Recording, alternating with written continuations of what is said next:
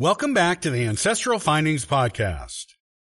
The 20th Amendment to the U.S. Constitution changed the inauguration dates for the President, Vice President, and members of Congress. The date was changed from March to January, with Congress being inaugurated slightly earlier in the month than the President and Vice President.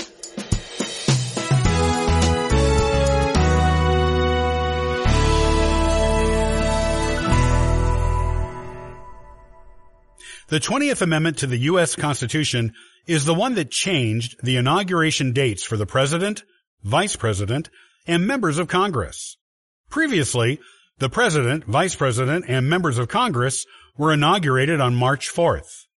This amendment made the new inauguration date for members of Congress January 3rd, and the inauguration date for President and Vice President January 20th. This amendment was adopted and became part of the U.S. Constitution on January 23, 1933. What does it say? Section 1. The terms of the President and Vice President shall end at noon on the 20th day of January, and the terms of Senators and Representatives at noon on the third day of January, of the years in which such terms would have ended if this article had not been ratified, and the terms of their successors shall then begin. Section 2. The Congress shall assemble at least once in every year, and such meeting shall begin at noon on the third day of January, unless they shall by law appoint a different day. Section 3. If at the time fixed for the beginning of the term of the President, the President-elect shall have died, the Vice President-elect shall become President.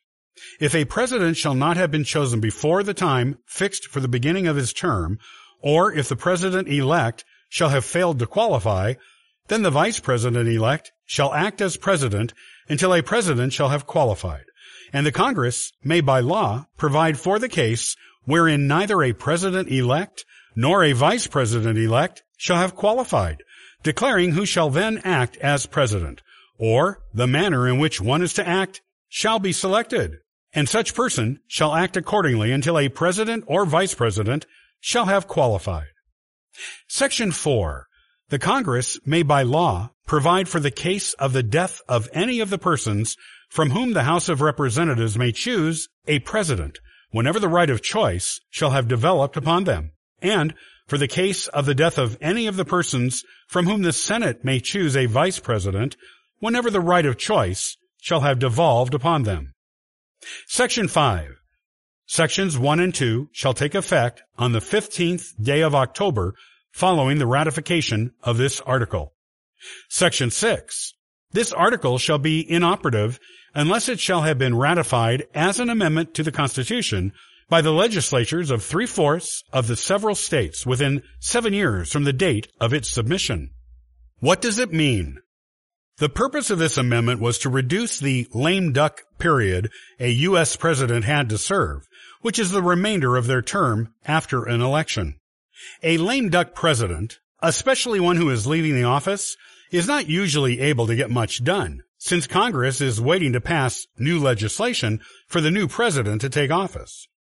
Sometimes it's the opposite. When a president is leaving and the Congress is a majority of the president's party, they might try to push through legislation in the lame duck period that would never get passed otherwise. This amendment made these scenarios less likely. The amendment also inaugurates members of Congress before the new president and vice president. This is so that the incoming Congress and not the outgoing one would be the one to have a contingent election if the Electoral College ever deadlocked on selecting a president and vice president.